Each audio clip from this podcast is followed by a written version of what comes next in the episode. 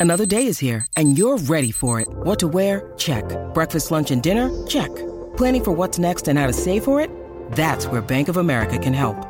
For your financial to-dos, Bank of America has experts ready to help get you closer to your goals. Get started at one of our local financial centers or 24-7 in our mobile banking app. Find a location near you at bankofamerica.com slash talk to us. What would you like the power to do? Mobile banking requires downloading the app and is only available for select devices. Message and data rates may apply. Bank of America and a member FDIC. When you need mealtime inspiration, it's worth shopping Kroger, where you'll find over 30,000 mouthwatering choices that excite your inner foodie. And no matter what tasty choice you make, you'll enjoy our everyday low prices, plus extra ways to save, like digital coupons worth over $600 each week. You can also save up to $1 off per gallon at the pump with fuel points. More savings and more inspiring flavors make shopping Kroger worth it every time. Kroger, fresh for everyone. Fuel restrictions apply.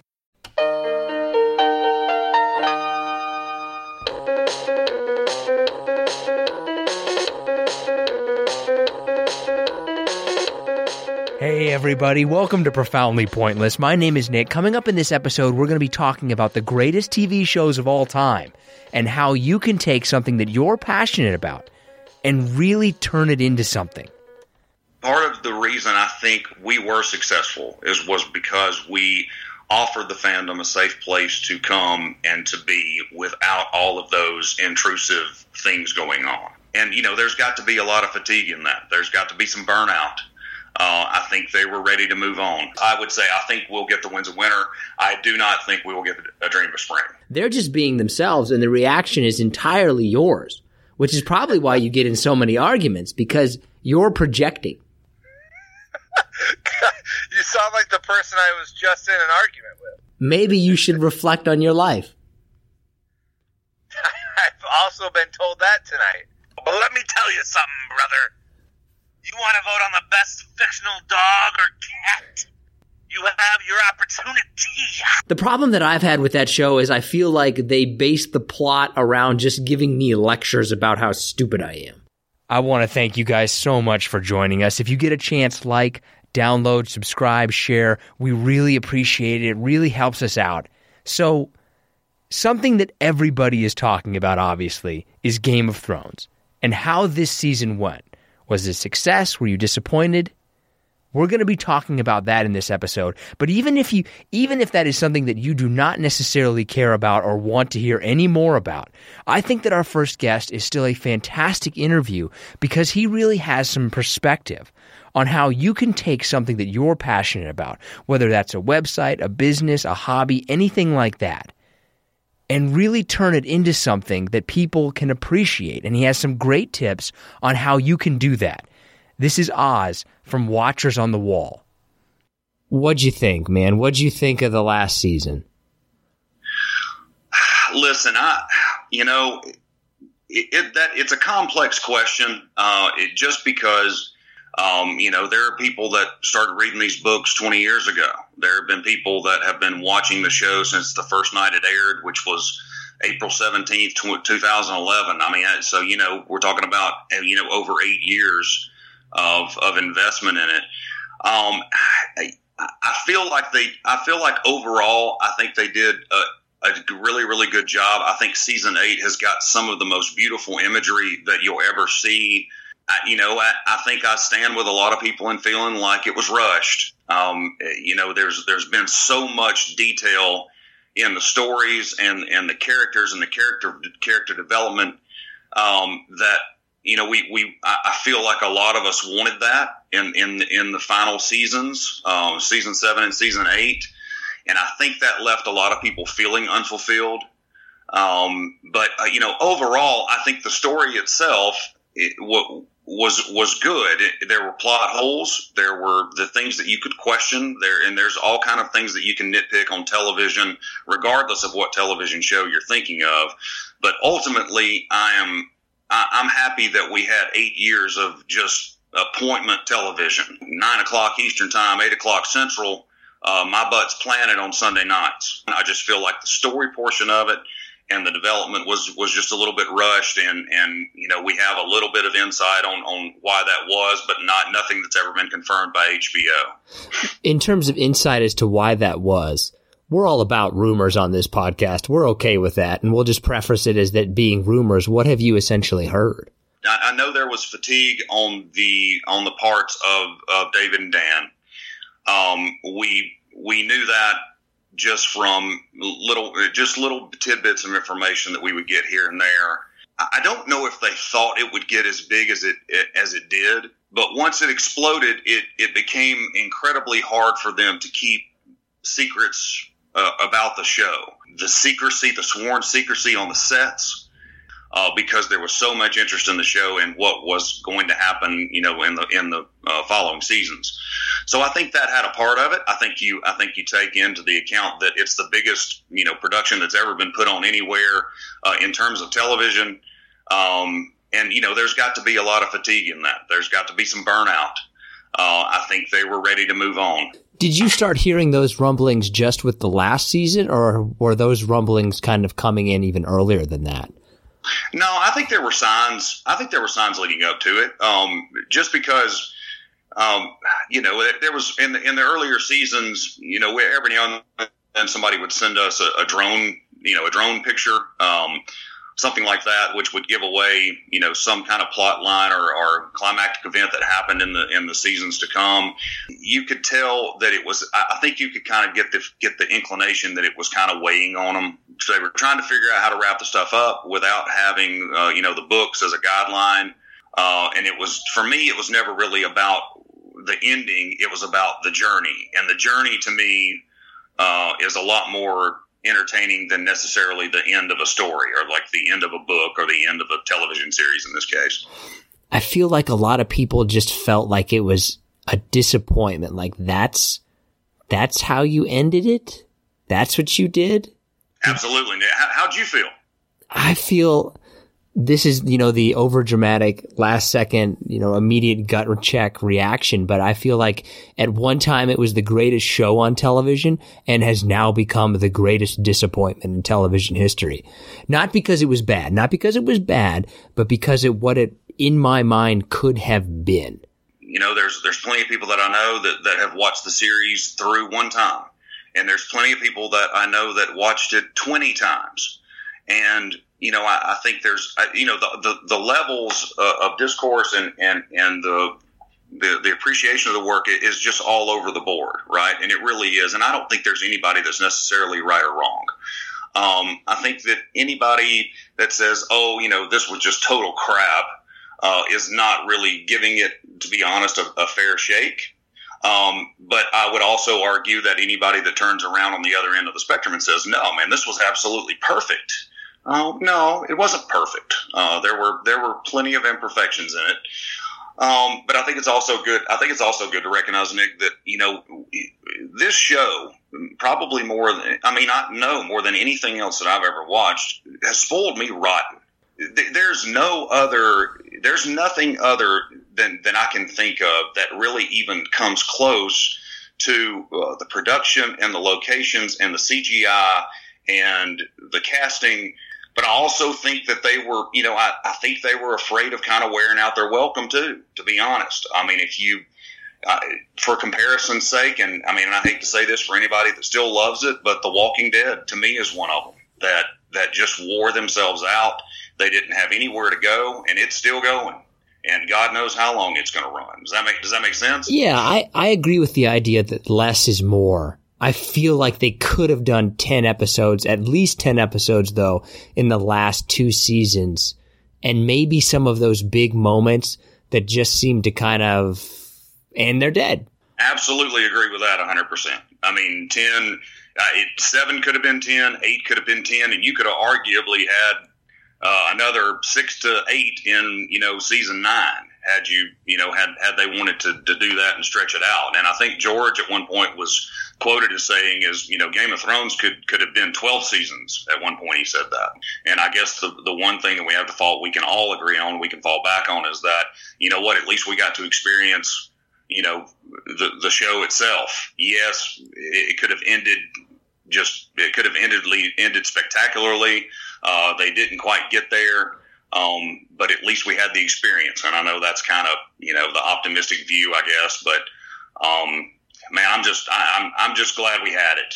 How much? And I know this might be a little bit of speculation too, in the sense, but how much of an indication do you get that George R. R. Martin was involved in the like how much was he involved in the episodes that went past the books and how much of a likelihood is it that essentially this ending is the book's ending too uh, you know he, I think it's you know at some points he has said you know that the the books will end very very similarly to the show um, it's just that there's going to be very very different there may there may possibly be very very different paths on getting there and so I think that you know I, I think that's important um, in the grand scheme of things because I think one of the things that that season eight kind of kind of did not uh, they didn't they didn't quite meet the mark on was convincing me or anybody else that Dany and Jon were really in love.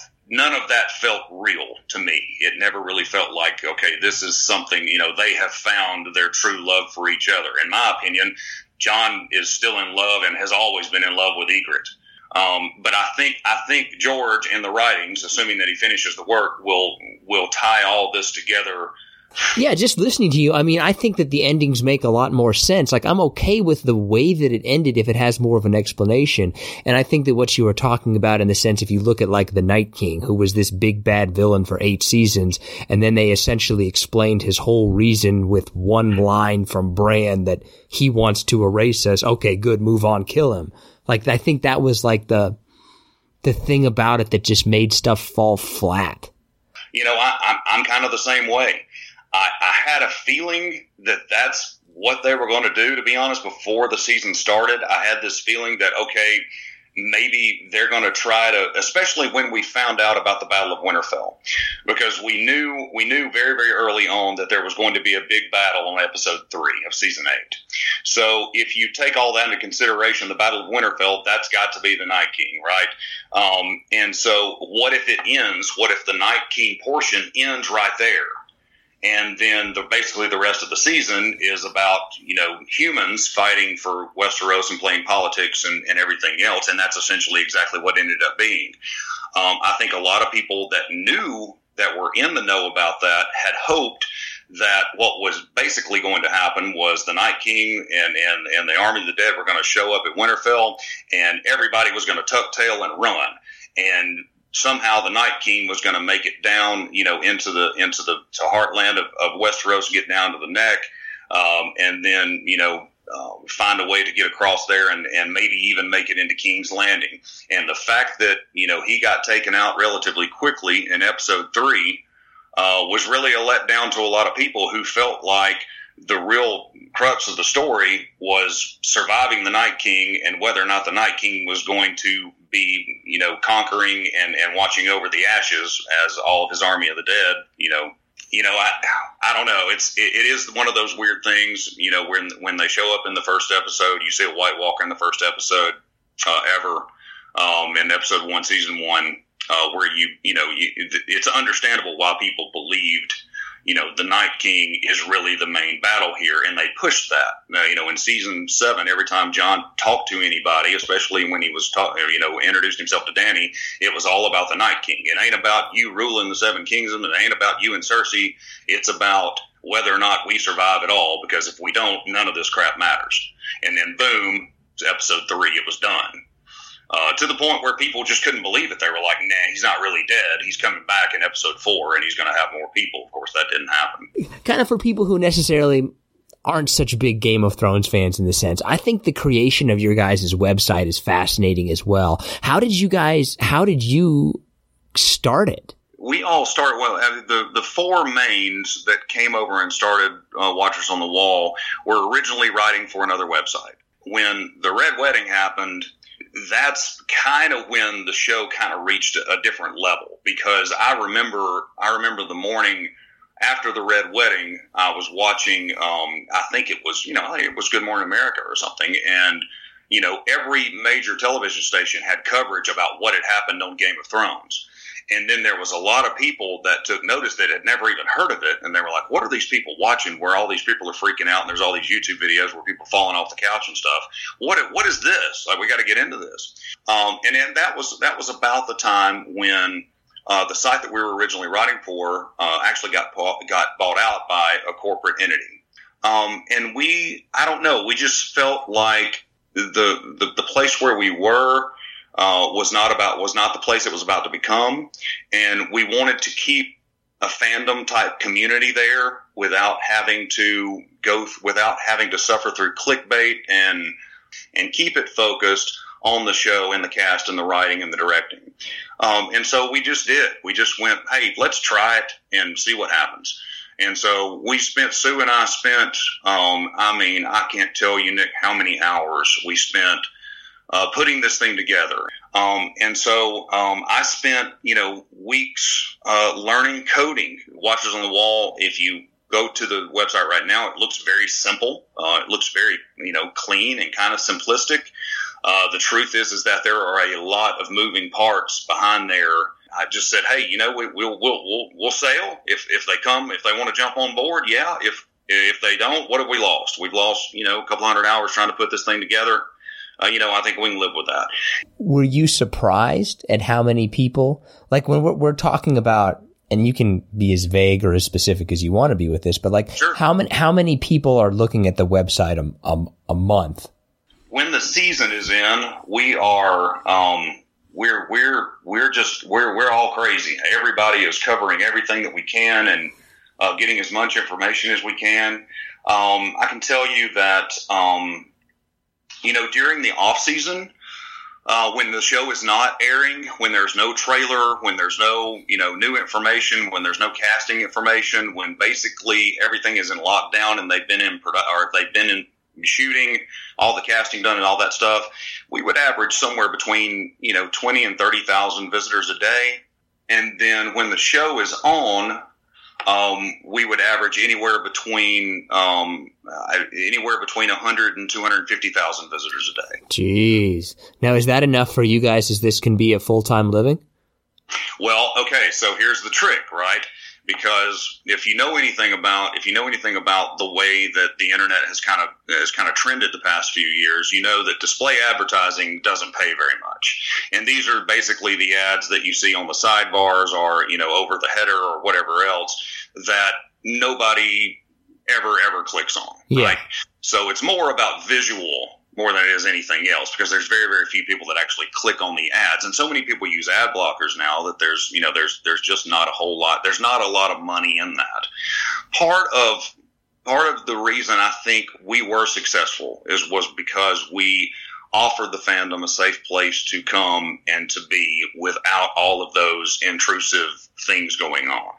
So that was our that was kind of our oath and and in starting the, the site was hey we're, we're not going to do this to you. And we're gonna we're gonna forego you know probably tens of thousands of dollars in order to provide this because we didn't really get into this for money and and so that's what we did. And i feel very very comfortable about it. And and i feel really really good about it. Unfortunately what that means is that no we all have full-time jobs uh, that are that are real jobs. And uh, this is just a re- really more of a, a labor of love for us. And that's what we decided to do. And we've had offers um, to to turn it into something else. Uh, we've had a couple of offers for buyout.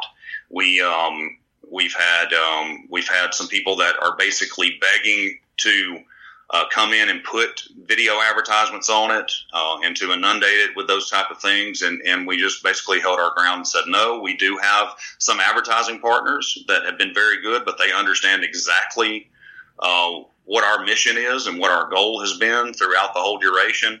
And here again, that, that's not good for the bottom line, um, and, and it's not good for anybody making a living off anything.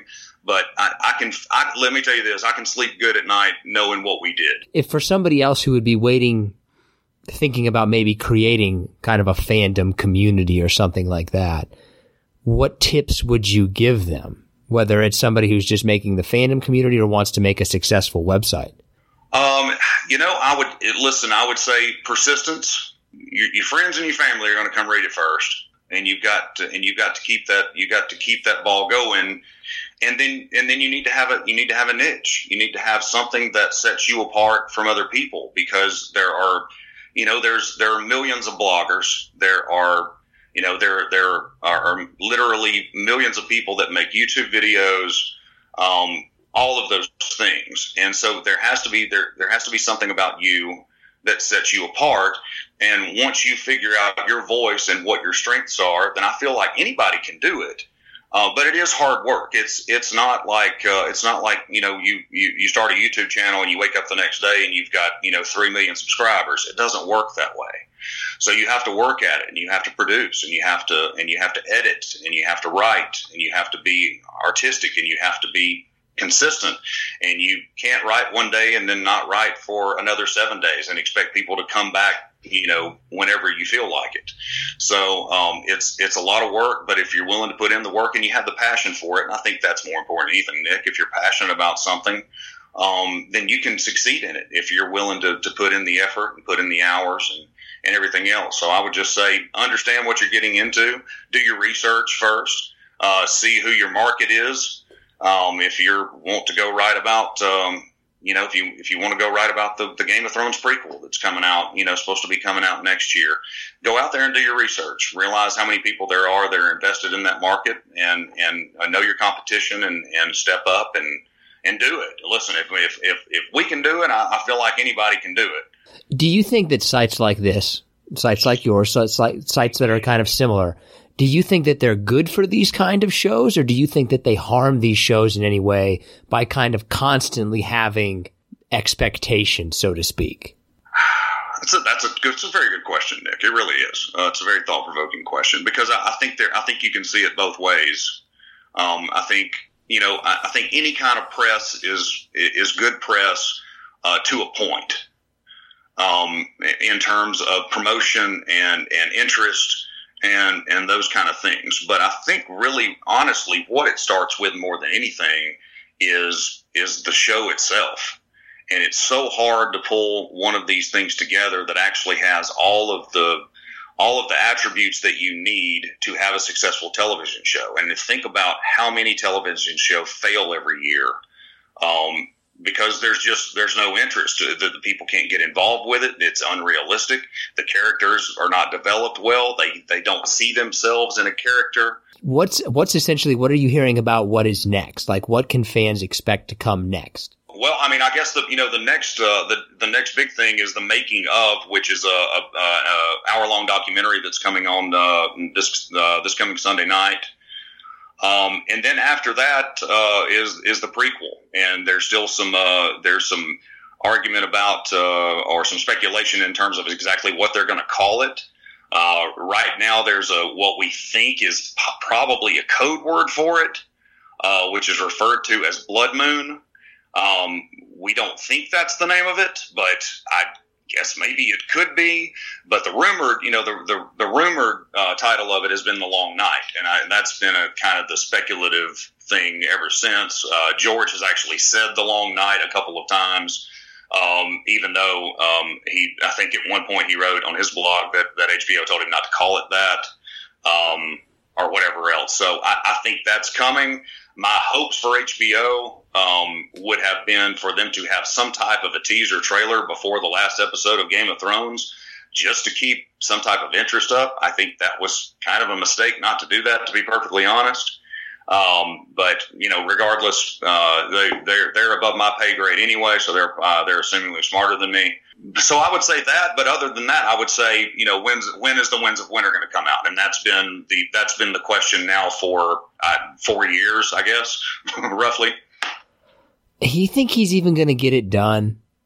I, I, think. I mean, based on and, and let me tell you, there's a there's a there's a guy um, there's a guy on Twitter that really really keeps up with it, probably better than anybody else. His name is Jeff, but he goes by uh, Brynden B. Fish, and he's he's been right really about with a lot of his speculation in in uh, in a lot of, of, of George's writings and when these things are going to come out and what he thinks is holding him up and those kind of things. Uh, I mean, if you ask me, a novice, I would say I think we'll get the Winds of Winter. I do not think we will get a Dream of Spring. But I could be wrong. He could be writing both of them at the same time, but I I, I, I don't think so. It'd be such a disappointment to just not finish this story. It really would be. I, it's kind of wanting to see what the author you know what the what the genius of it all and the creator had in mind. The Blood Moon that is going to focus on the White Walkers, or what do you hear that's supposed to focus on? Uh, my understanding is that the, I mean, uh, yes, I, I think so. Um, here again, I've tried to stay away from that a little bit because a lot of that is speculation that is based on the books. Um, but yes, it is. Yeah, it's definitely supposed to talk about uh, the origins of the of the White Walkers, the Night King, and whatnot. All right, you are you ready for the ha- hard questions? Man, I hope so. I hope that, don't make them too hard, Nick. I'm I'm Southern, man. We we're slow here. uh, your favorite character? Oh my gosh, man! Can only pick one. I can only pick one. Yeah. Nick, let me pick. Let me pick one male, one female. Okay. All right. I really love Jorah Mormont. Um, I, I just I, I, loved how dedicated he was um, uh, to to Dany. I loved how much how many how much advice that he gave, good advice that he gave, and uh, his wisdom, and that he was a you know an older gentleman that had made mistakes, uh, that had learned from his mistakes for the most part, um, and was trying to do something good with the world. Female character? Who's your favorite female? Man, everybody will fall out of their chair when I say this one, but I'm going to say it anyway. Lysa Arryn. and I'm going to tell you why. What? yeah. See, Nick. See. Okay. So, all right. So let me let me explain real quick, and don't turn off the podcast right this second.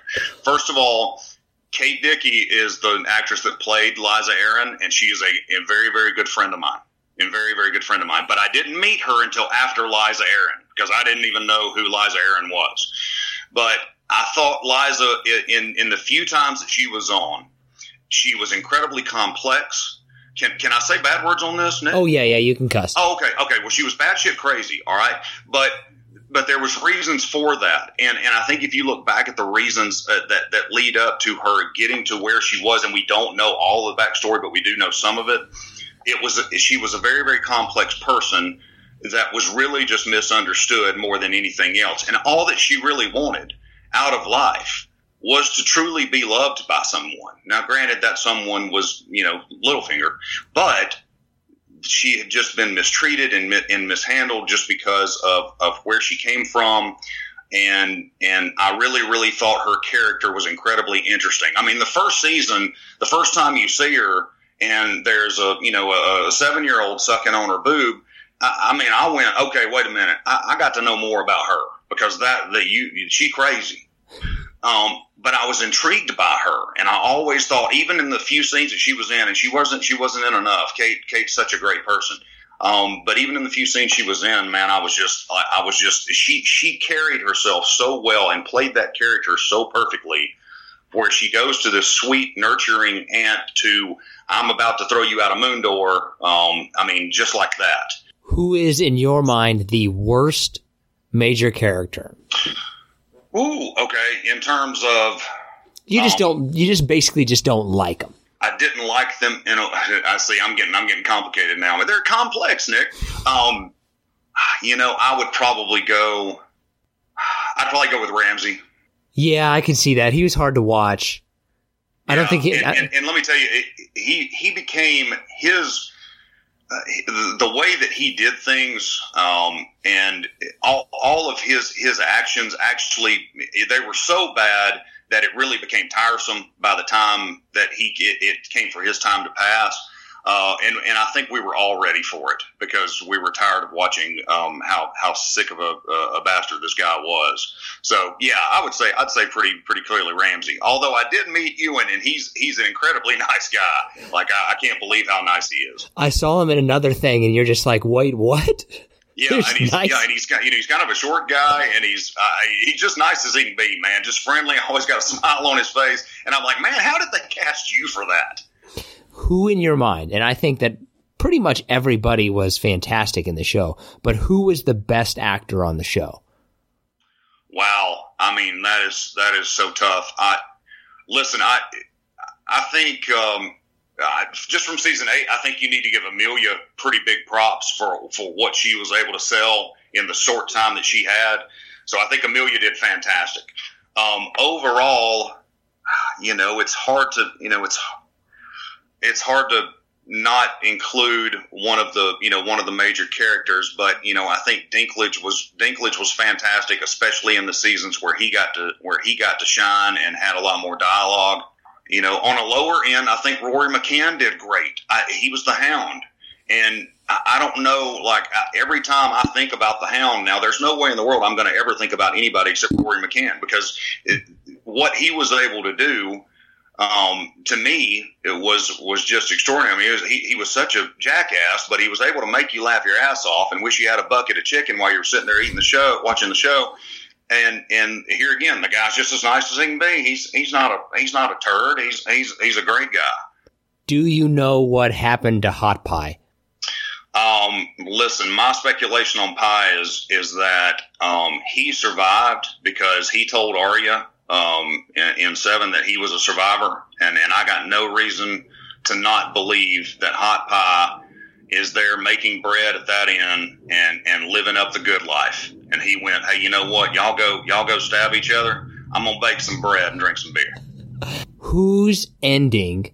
And obviously, look, we're talking about spoilers here, but whose ending do you think was the best for that character? Whose ending okay. do you think was that didn't work at all for me? Best for their character, even though I, I don't really like the way that he died, was Theon. Yeah, um, I can see that.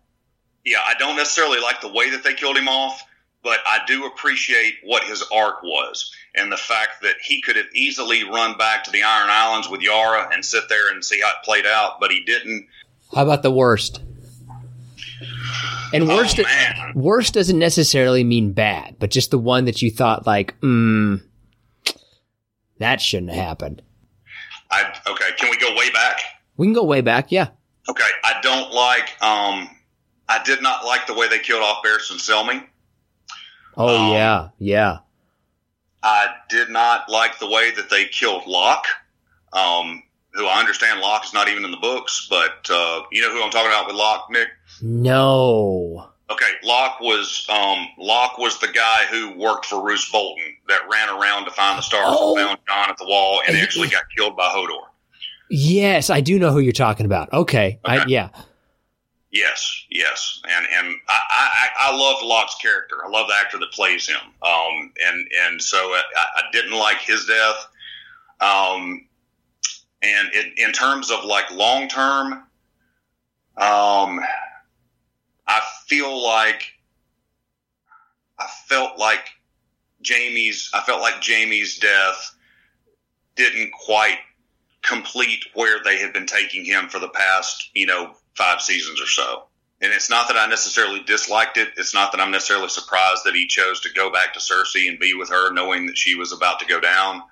Um, but I do wish there had been something. I wish do wish there had been something else more with with Jaime and, and Cersei as well like when I saw it, I didn't understand why. Why didn't you do with Daenerys and Jon? That should have been Cersei and Jaime. I felt like that would have been.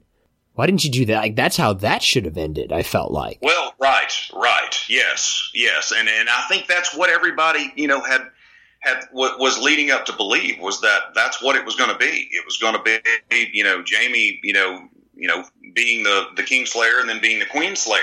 what do you think about some of the actors just coming out and in a way kind of saying we didn't really like it either? I, I, think it's okay. I don't think there's necessarily, I don't think it does anybody any good to just turn around and take a shit on the show uh, that did probably did so much for those their careers, the people that were in it, especially the major actors.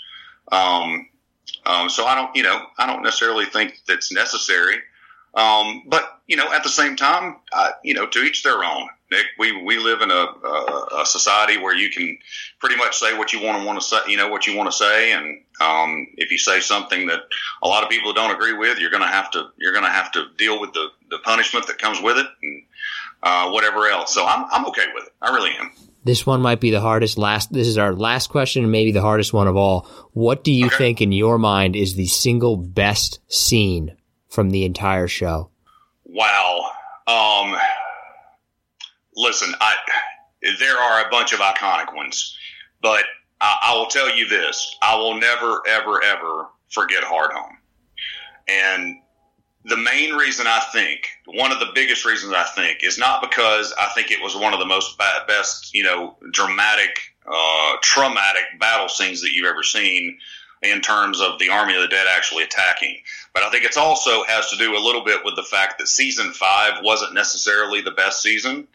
Um, and up until that point, the fandom had kind of grown to expect that episode nine was when things were going to go down, right?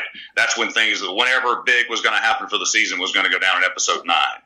And that season, they pulled it on episode eight. And I don't, you know, I just don't think anybody was expecting it. I think one of the things that I do know from the books uh, that people did tell me afterwards is that nobody ever knew what happened at Hardhome, not even if you read the book. So nobody nobody knew.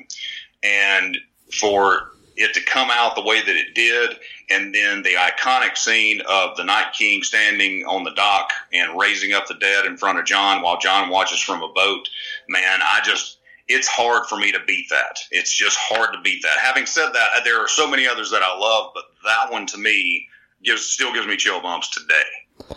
Um, that's pretty much all I got. Anything else you want to add or anything like that? Uh, no, just that um, I'd love people to you know continue visiting our site. We're going to cover the prequel. We're, we may be we may be venturing off and covering some other television shows depending on what interest is. So please visit the site at watchersonthewall.com. Uh, I'm on Twitter at Oz of Thrones. Uh, feel free to look me up and tell me how wrong I was in this interview because I'm sure I was. I want to thank Oz so much for joining us. If you want to connect with him, we have linked to him on our social media accounts. We're profoundly pointless on Facebook, Twitter, and Instagram. You can also find more about him and Watchers on the Wall in the RSS feed that's included on this podcast. Okay, now let's go ahead and give John Shaw a call. He just got into an argument with his significant other. I don't know why I just didn't say wife, but I felt like I should protect her identity a little bit. He's not going to want to talk about it but that's the only questions that I'm going to ask him. And let's just see how he responds. Hello? Hey there, champ. How you doing? Ah, uh, you know, it's always uh, sunny side up, as they say. How are you? Uh, not too bad. Look, here's my question.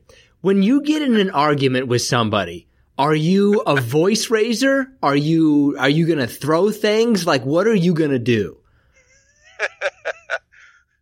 Uh, you know, I wouldn't say I'm a voice raiser. Uh, I have been known to uh, throw a thing or two every now and again. Um, I'm really just like I sit there and I say, you know, little jabby comments, and Ooh. then but I get but I get but I get angry as I'm doing it. So like I'm not like yelling at the get go.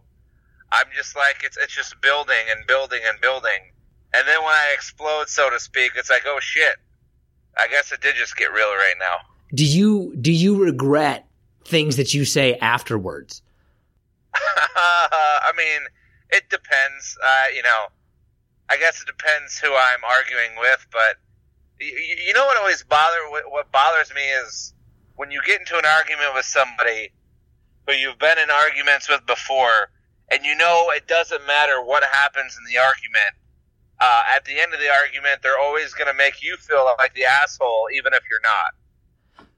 To be fair, are you generally the asshole in your arguments, though? That's that's beside the point, Nick. So that sounds like you probably generally are the asshole in the argument.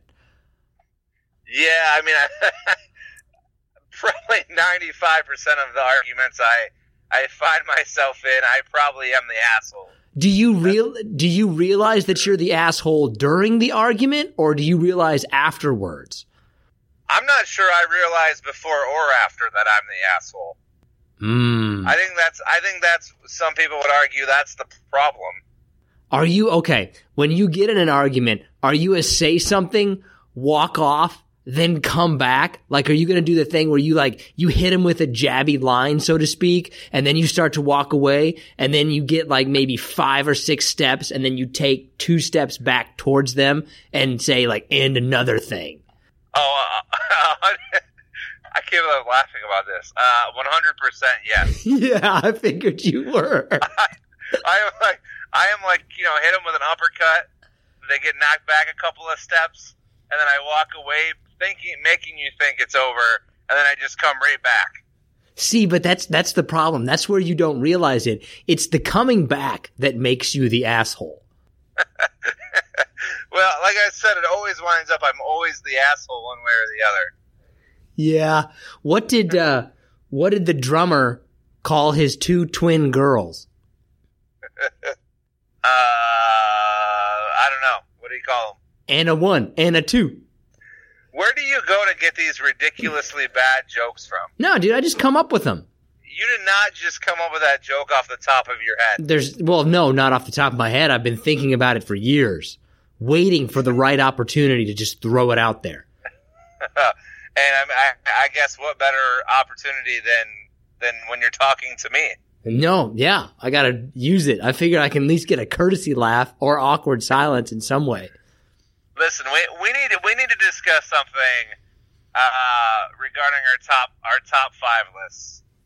Okay, let me ask you this question first, which will either set up what I know you're going to say or completely ruin it.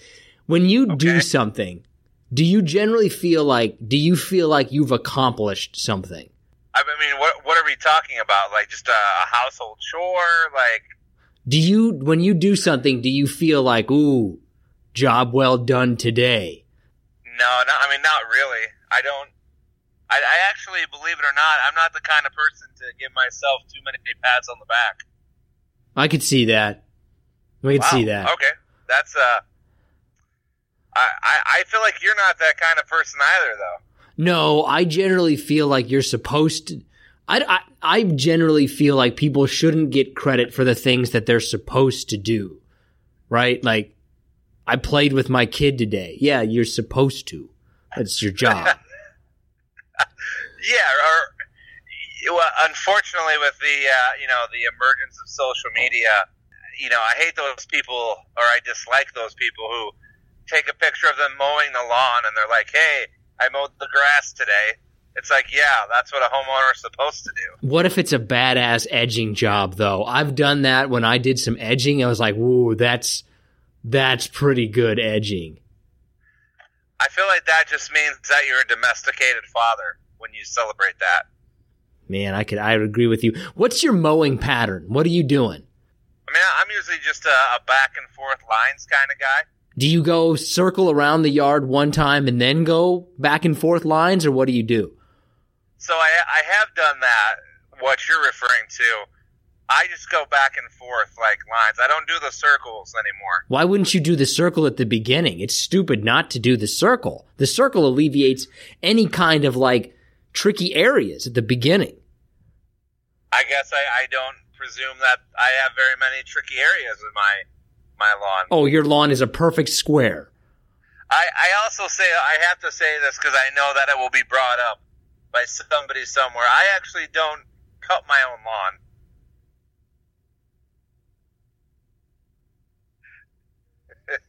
You you let you let another man mow your grass? Uh, I, you know what? I, I really, for the last five minutes, I've been contemplating telling you this because I know, I, I knew your reaction. I You knew it. let another man mow your grass. Technically, it's a teenage boy, but yes. How old? How old is the teenager? This makes all the difference in the world. How old is he? I mean, he's old enough to, to drive. No, can't do it. If he was like a 14 year old trying to raise money to get his first bike or something like that, then that would be allowable if he's a neighborhood kid. If you're basically just paying some kid driving over from the high school next door to cut your own grass, that's not a no that's a hard pass. So, uh, so now I got to tell you the story for it to go in context. I don't care what the story is. It's completely irrelevant unless he's like raising money for the cure for blindness. Well, kind of. That's the story. So, Okay. last year I just did it. All right, you could make fun of me for that, but this year I was dead set on doing it myself. There's, I mean, I don't mind it. I can do it. It's not a big deal.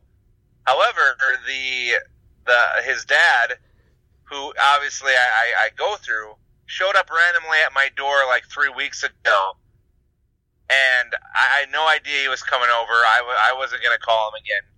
And before I could even get a word out, he's like, "Oh, blah blah blah. You know, you I, I, you haven't called me, and I'm getting ready to let him down." And then he gives me the hook out of nowhere, and he's like, "Yeah, my wife just got diagnosed with cancer. You know, I can lower the price for you if you, you know, if, if that's if that's what's bothering you. I just really need the money. How am I supposed to turn that down? How much are you paying?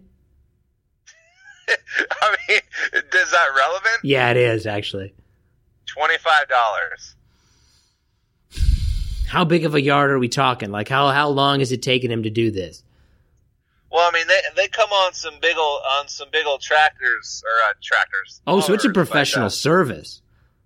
yeah, it's a professional service. Um, Did they show? I mean, they, like if I was does if the I was out there doing it, it would be an hour and a half probably. does the did they show up in a car with the name of the service on the side of it? Once again, I don't know what that has to do with anything, but yes. Yeah. I don't know. He hit you with a line, whether or not it's true. He he manipulated you. You he su- you were suckered into letting another man mow your grass. I know that's that's the you know I, but I mean he, comes on a day of the week. They're they're in and out in twenty minutes. I mean, I, you know I don't know. It's it's not the worst thing in the world. All I know is where I'm from, the Midwest in Kansas.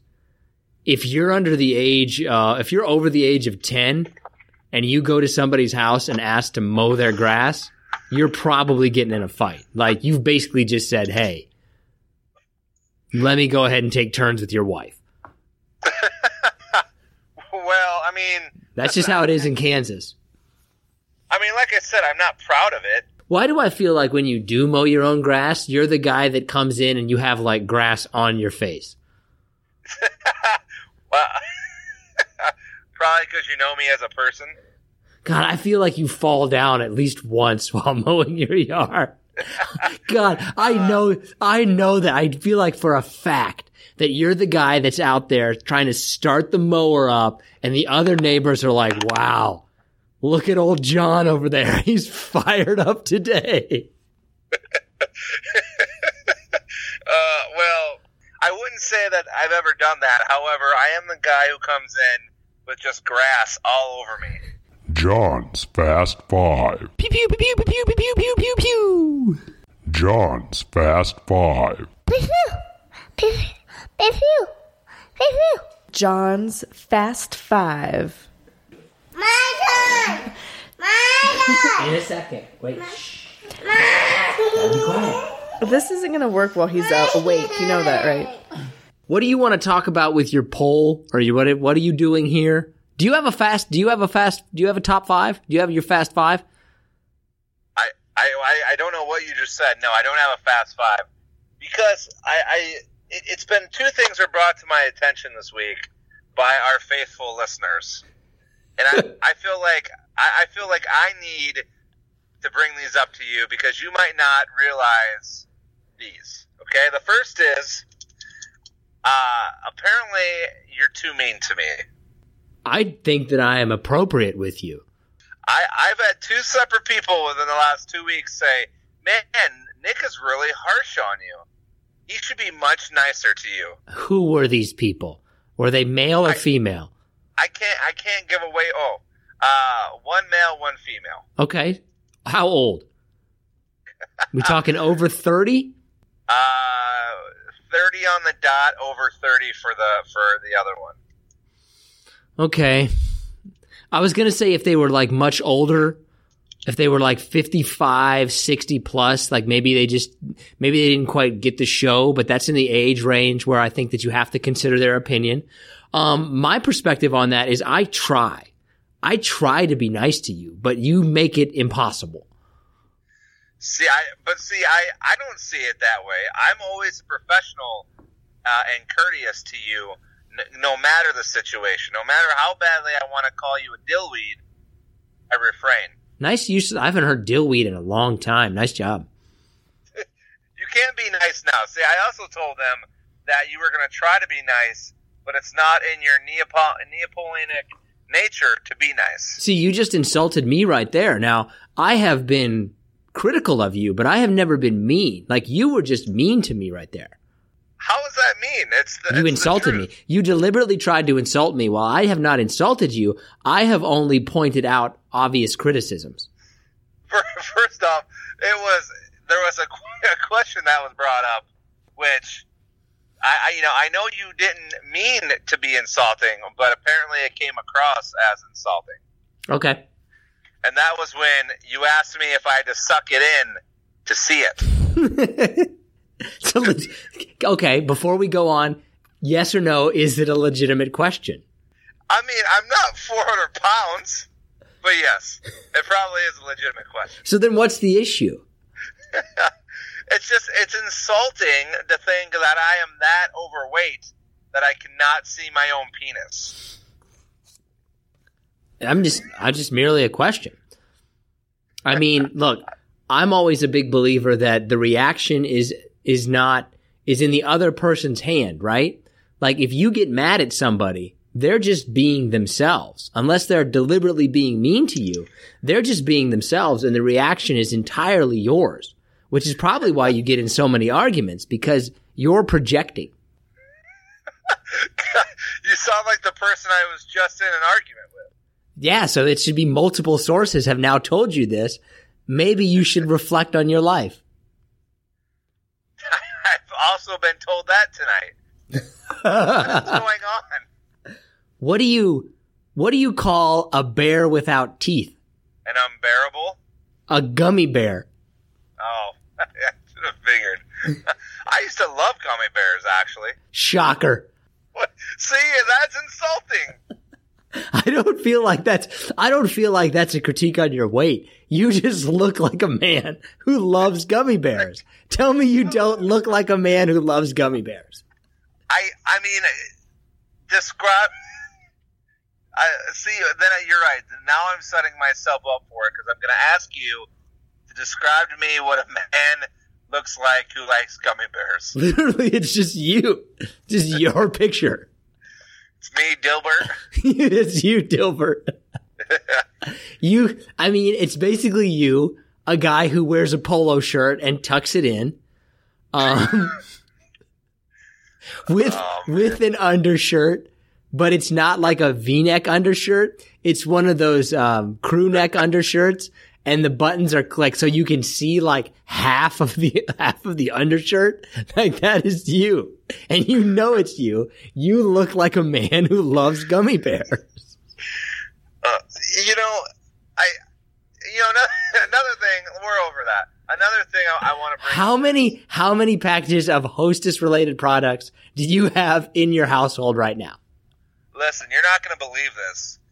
I could not tell you what the last time I had a hostess related product. I don't think they're actually very good. Now that I now that I meant think about it, that's really overrated. That's the kind of thing you eat it, you buy it, you're like, ooh, that sounds good. Then you taste it, and you're like, oh, well, I was a waste of two dollars.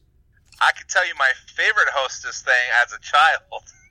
oh my god! Let's hear it. Which explain which explains a lot. Probably is uh, Come on, um, come you on, take ding. the the ding, the ding dongs and you did you did you hear me quietly saying, "Come on, ding dong, ding dong"? It's gonna be ding dong, and I knew it. I knew it was gonna be ding dong. God damn it! No, you never you never looked like a Twinkie man. You always looked like a ding dong man.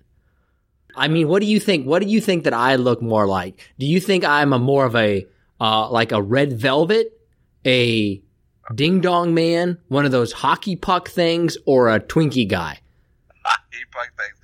You're like a zinger guy. Yeah, yeah, yep, yep. I'm a zinger man. I honestly don't really think that's your cup of tea at all. You're definitely like the pixie stick, like straight sugar, like treats. No, I never really. I, I was always a pudding man. Like, give me some pudding. Of course you were. Uh, what do you call a fish with two knees? Fishes don't have knees. What do you call a fish with two knees? What? A toonie fish. What's They're your so po-. What's your point? What's your point about the the polls? I actually, we got so off track. I completely forgot about. Uh, so uh, there was three people that brought it to my attention just this week alone that they specifically will fast forward the episode first to listen to the top fives just so they can yell at their car or at their stereo on the on the drive home because our lists are that ridiculous. So I wanted to give you a high five for at least pissing three people off every Wednesday afternoon. Wait, the ridiculous because the topics of the list are ridiculous, or because the choices that we make in the lists are ridiculous? Yeah, uh, our choices in our lists. Probably number one on that bad choice would be Blade is one of the best superheroes of all time. But what what is the thing with you? Are you ever going to say exactly what it was that you wanted to say about your polls? Oh, I mean, I I can do a little uh, a, a little commercial, sure. Um, Cut it like a wrestler promo. Cut it like a wrestler promo. Throw out exactly what you were going to do and give me your best WWE wrestler promo about it. Go. No, that's terrible. But let me tell you something, brother. You want to vote on the best fictional dog or cat? You have your opportunity. Starting tomorrow on the Profoundly Pointless Twitter page. Go there, brother. Ooh, yeah, yeah. It'll be a different poll every other day. Eight dogs, eight cats. We're going to get down to the number one. Yeah, bro. Yeah. I don't know if I was impressed or horrified by that. Good. Well, you got it all right because I was really, I was really sad that we lost connection during it. No, you were. I. I mean, you were going for it. I'll have to give you that. Like as soon as you started, I thought you were going to kind of wuss out, but you went for it. So kudos to that. The cream of the crop, brother. It rises. Okay, well that was awful. What what wrestling promo isn't awful but amazing at the same time? Good point. Good point. Okay, so for people who maybe didn't quite pick up on what John was saying, is basically what he's going to be Yeah. doing. Are you done? Are you? Did, did I make you mad a little bit? No, I just, I just let me know when you're done. I'm done, Captain No Fun. What John is doing, and he is spearheading this, so all uh, comments or problems with it should be directed directly to him. He is doing basically a rundown. We had in the last two episodes, we did the top five fictional dogs. Then we did the top five fictional cats, and we're going to be doing a series of Twitter polls starting on Monday, the 20th, that is going to put them against each other in the ultimate battle to see who is the number one fictional animal. Do you have anything else that you want to discuss, or do you want to jump right into our top five? I want to discuss one more thing, and it's how you know that you're getting old. Ooh. I I suffered a significant hamstring injury, not doing anything athletic, rounding the bases, playing slow pitched softball. This is my first, uh, you know, because I am the the uh, the embodiment of a physical specimen, Yeah, we agree. and I've I've you know I've I've pulled ligaments, I've broken bones, I've never actually like pull the muscle severely, and it it fucking hurts. Like it's no joke. You So feel sorry for me, please. did you stretch? Did you warm up? Oh my god, you sound like my wife. That's the first thing she asked me. If you used common sense in the situation. Anyways, let, let's move on. That's to, uh, okay. I would say actually that's a really good way to know. That's when you're getting old. When you when you have to warm up. That's basically how you know that you're old now. Like if you just can't wake up and kind of just start running, you're old. God damn it, We're, we we are old. Yeah, we? it's bad. Okay, so let's go ahead and get into our top five. And this is more difficult than I thought it was going to be. Top five TV shows of our lives, okay? Like MASH, I Love Lucy, those kind of shows aren't in it. John and I are both in our early to mid 30s. One of us later than the other. One of us pushing that mid categorization pretty hard. But I think it also needs to be said that this is our just like our list, right? It's our own personal list, and it's it's not based upon sitcoms or just com- you know comedies. It's everything, and it's Everything. our personal list, like the superheroes, which I got killed for, even though it was my own personal list. Well, I mean, I don't understand why how that is kind of a an explanation of any way. Like, if your personal list is stupid, you should still be insulted for having a stupid personal list. Just because it's personal doesn't mean it's not dumb. All right. Well, we'll we'll we'll, see how much I get bashed here for this list, I suppose. Okay, so it's probably going to be awful. Um, I would say that the only thing I would say before starting my personal list is that I looked at, even if I didn't think that that show was the best, I looked at shows that I thought was all right. That kind of changed the way that TV shows went. So mine is based on how good they were and how influential at the same time. What is your number five? So my number five is uh, I have two of them. Uh, it's a tie, and I have uh, Firefly. Never even heard of it. There's going to be many people that listen to this podcast that are either going to say, "Of course he hasn't," or "That you're an idiot," but it's fine. And then I have uh, uh, that tied with South Park. Ooh, okay. Um, I have South Park in as a tie with Seinfeld at number four because I do think Okay. that like South Park is. I've never personally really liked it that much, but I every time I've seen it, I've been like, "Wow, that's really, that's really smart," or "That's really funny." Like I think that it, along with Seinfeld, both fit into that vein where like, that's really good. Like you did a really good job there. It's kind of what you just said in terms of like shows that changed the game. And South Park, which is still going strong today, they continue to mock and to come up with different creative ideas based upon current events. I mean, they've stretched the limit, uh, which no other TV show has really done uh, the way they have. I feel. Yeah, they've done it brilliantly, I think. And you have to give them some credit, even if you don't like the show. My number five, though, is The Chappelle Show. Uh, I mean, it's not on my list. However, uh, he is he is hilarious, and that show. Uh, I mean, there's tons of sketches and characters that people still, you know, emulate and uh, talk about. I think you'd have a hard time finding a more quotable show of the last 10 to 15 years. I mean, it'd be pretty hard in terms of total quotes.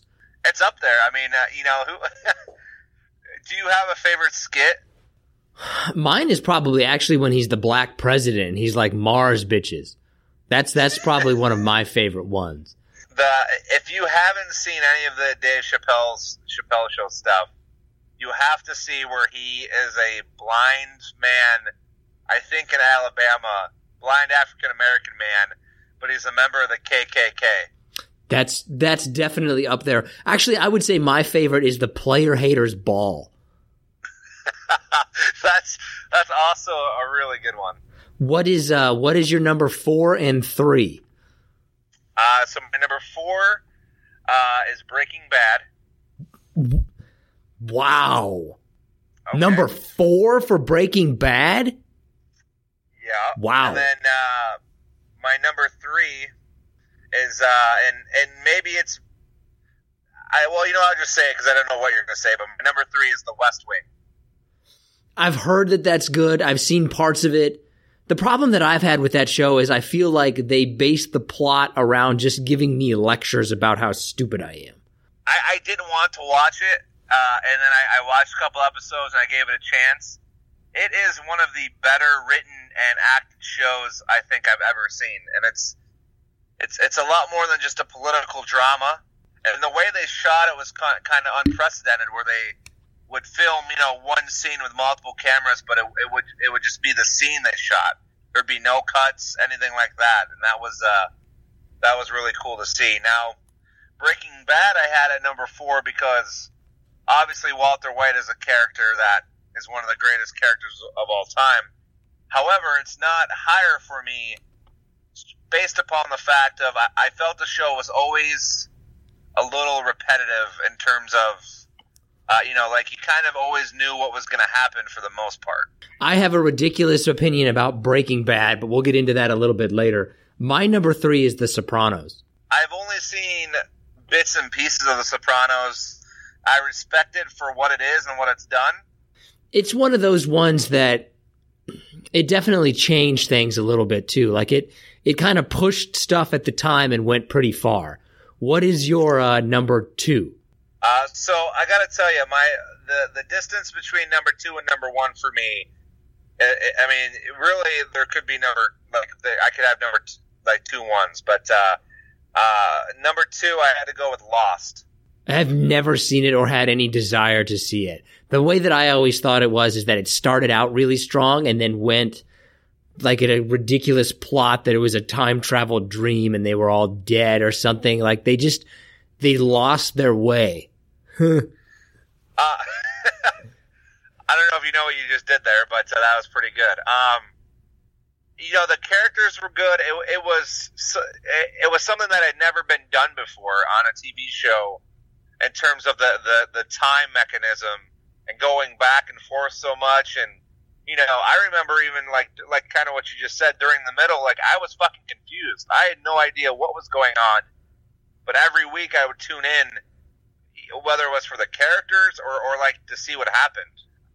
That that was like the, the probably the first and only show that I've watched where every episode I had no idea what the hell was going to happen or what was going on, but I was eh, intrigued as all hell. My yeah. number two which would have been number one up until this season. My number two is now Game of Thrones. I think that Game of Thrones is at this is at one time the best show on television and also the most disappointing show in television history at the same time.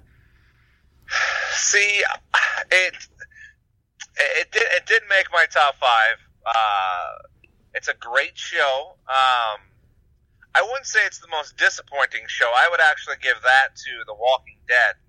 I think that show is just falling off the button, and it's terrible to watch.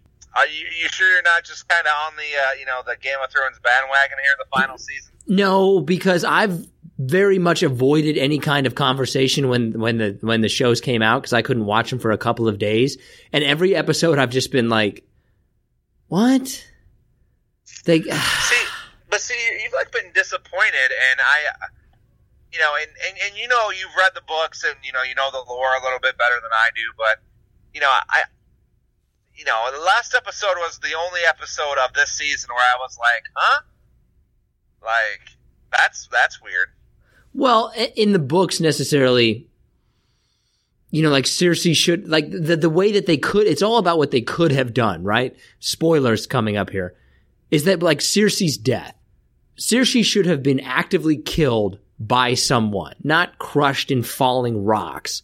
Like, I understand that's the dramatic and poetic way to do it, but that's not true to the show. Like, someone should have stabbed her. I mean, I, I feel the same way, and she's probably my favorite character on the show. She definitely should have had a, a gruesome, nasty death to give everyone, you know, that that satisfaction. But for some reason, they rather had her just die in an avalanche. What's what's your number one? Uh, probably the greatest show that's uh, definitely of our generation. I would put it up against any show in the history of television, uh, and it's The Wire. Oh, Wire's not even on my. I thought about The Wire, and I feel like The Wire got caught up. Um, I don't even have the wire in my top five. I don't even have the wire. No, I do have the wire in my honorable mentions. I think the first season is and second season are spectacular. And I think there's a couple of seasons in there though where you just don't care. Like the fourth season, the fourth and fifth season are garbage. See, I think those are the best. Those, I mean, I, I mean the best. I, I think that whole show is great. So for me to say the best, I mean, I love the docks. I love the, the, the angle on the kids. I love the, the politics. I mean, that that show just broke ground, and especially with actors who you had never you, you had never heard of them. I, I think it's a great show, but I think that the the hype has taken over. My number one is Breaking Bad. I think that's the best show, and I honestly have not even seen all of it because it became so intense that I couldn't take it and didn't watch the last half of the last season. I couldn't watch it. well, you're doing yourself a disservice because it's fantastic. It's too um, intense for me. I can't. I understand. Like I looked up what happened, but I couldn't see it. I mean, listen, I, I have no issue with it being your number one. However, I feel like for it to be your number one, you have to have seen the show in its entirety. No, I put it at number one and not even seeing the whole show because I'm unable to even watch it. This is what I'm, I'm almost more interested though in your honorable mention than I am in the top five. Who do you got in your honorable mention? Uh, so, you know, I, I, the show Entourage. God, no. Get out of here. I mean, it was it, it was it was a great show. Why don't you Um, just do you, are you wearing a tap out t-shirt right now? Have you ever seen it? Yeah. Okay, it's it's funny. It's male It's- sex it- in the city. That's that's a terrible thing to say, but I. Anyway, Actually, uh, you know what? I would say that I liked Entourage when it came out. It's just one of those shows that didn't stand up well. I think because like it just became too associated with with douchebags later on. But it did I don't think it stood up well. Go ahead though, but continue with your honorable mentions. I mean, you know, then then I got some some sitcoms like The Simpsons. Okay. Let me see, Arrested Devel- uh, Development. Okay, keep going. um, I have Cheers on there, even though that wasn't really a show of our time, but it did end in the '90s. And then Family Guy. Okay. Uh, a little disappointed in your honorable mentions. I thought you were going to come with a little bit more strength on that. Not Okay, not really great honorable mentions. Um, I have who do Ba- you have? I have Batman the animated series, fuck out of here, Rick Okay. and Rick and Morty, One Punch Man, The Wire, early Simpsons, and I I almost put this if I wouldn't have gotten killed for this, I almost put this at number one. And I think that if you really thought about it, you could make a strong argument that this show has had more impact on people's lives than any other show, and that is Sesame Street. You know, I don't. I, w- I wouldn't make fun of you or, or badger if you put it at number five or four. It's definitely not, you know, because I feel like that's a different kind of show. Like that's not like a, a sitcom or a drama. Like that's an educational program. Yeah, but I think it's still it's just overwhelming. I think you could if if somebody put Sesame Street as number 1 as the best show of all time, I think I would have to be like, "Oh, I don't agree with you in the, in like the tone of the the discussion, but I would have a hard time saying like, "Oh, yeah, that probably that actually is up there." Here's my other one that I put on there. I don't know if you've seen this, Chernobyl. I mean, there are only two episodes in, right? Ha- have you seen them though? Yeah, I have. The- It's fantastic, but there's only two episodes, and it's just aired. Oof, but it's like wow i bet that that's gonna be that's gonna be a, a strong runner for one of the best shows of all time Oh my god, I I don't think it will be, but uh, you know. Okay, that's going to go ahead and do it for this episode of Profoundly Pointless. I want to thank you guys again so much for listening. If you get a chance, like, download, subscribe, share. Coming up in the next couple of episodes, we're going to be talking to somebody who has been to every park in the United States. And we're going to be talking to the number three psychic in the world. Seeking the truth never gets old. Introducing June's Journey, the free to play mobile game that will immerse you in a thrilling murder mystery.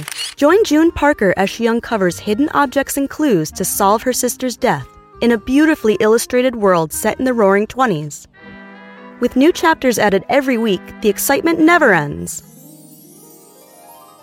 Download June's Journey now on your Android or iOS device or play on PC through Facebook Games.